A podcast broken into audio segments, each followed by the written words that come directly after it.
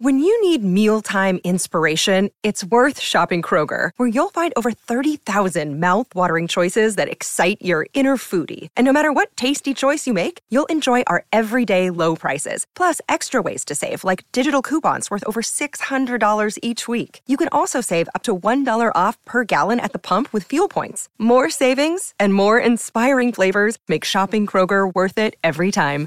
Kroger, fresh for everyone. Fuel restrictions apply. Sport and the connection to the land on Izzy and Kempy for breakfast. Colliers Rural and Agribusiness. Licence REAA 2008.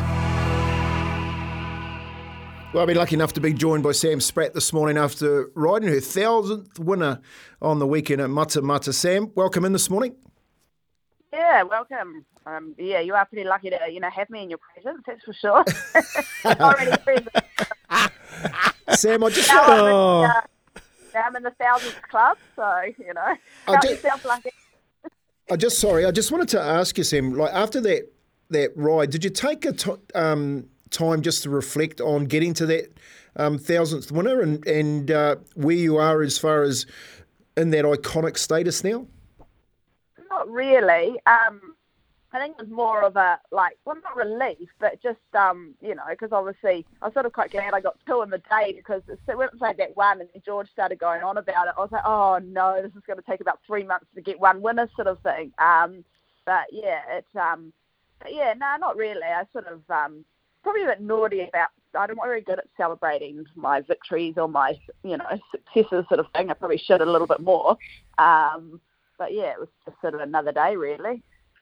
Sammy, it's Izzy here. Great to hear your voice. You're a comedian through and through, my friend. Um, I've been watching your career with interest. You've had some some scary moments though. You've you've been dealt a few blows with injury and, and falls from the horses. Like, have you been able to talk us through those times in, in your career?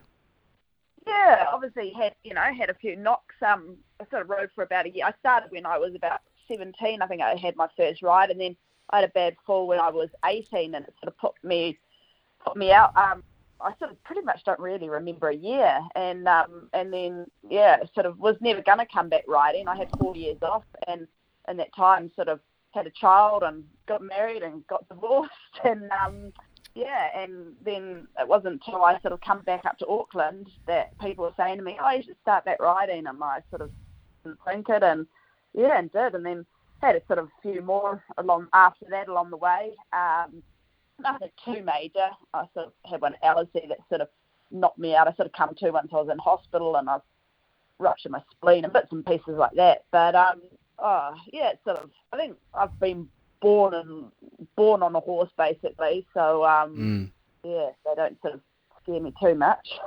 Footballers are worried, and footballers are worried about running into each other. And you're talking like that, Sam. Hey, just t- t- tell us, Sammy. You know, like your career basically has been horses. You've just touched on that. What what's it like? Because what people see at the end of the the uh, the day is you riding winners and, and riding a thousand winners, but it's, there's so much more to that, isn't it? It's like getting up first thing in the morning, getting getting through work, helping mucking up. What's that been like for you to get back into?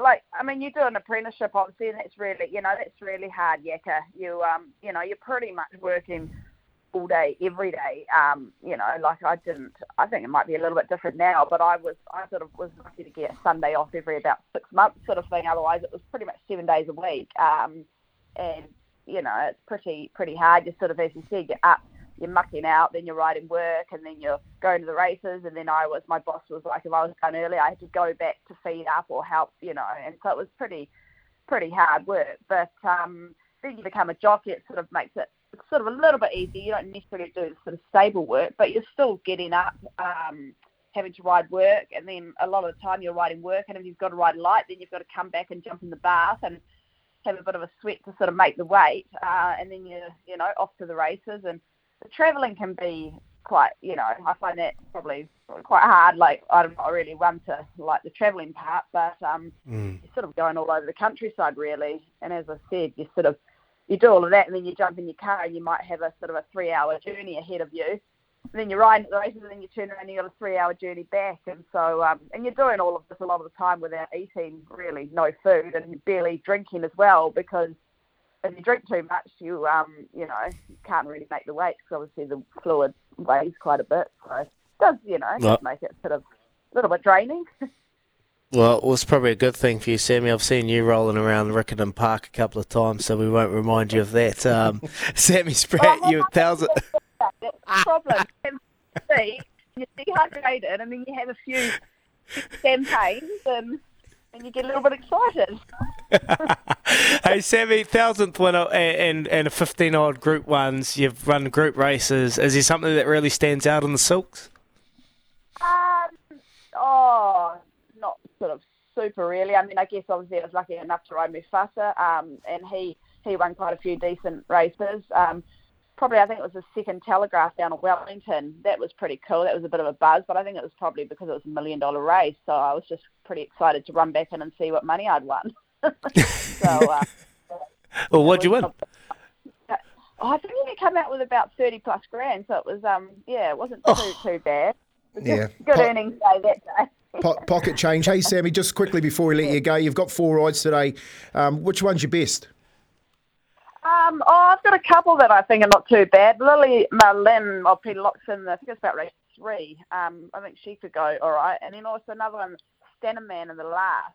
Um, not a very big field, and it didn't go too bad a race on the synthetic last time. I think he could be um, rough chance as well.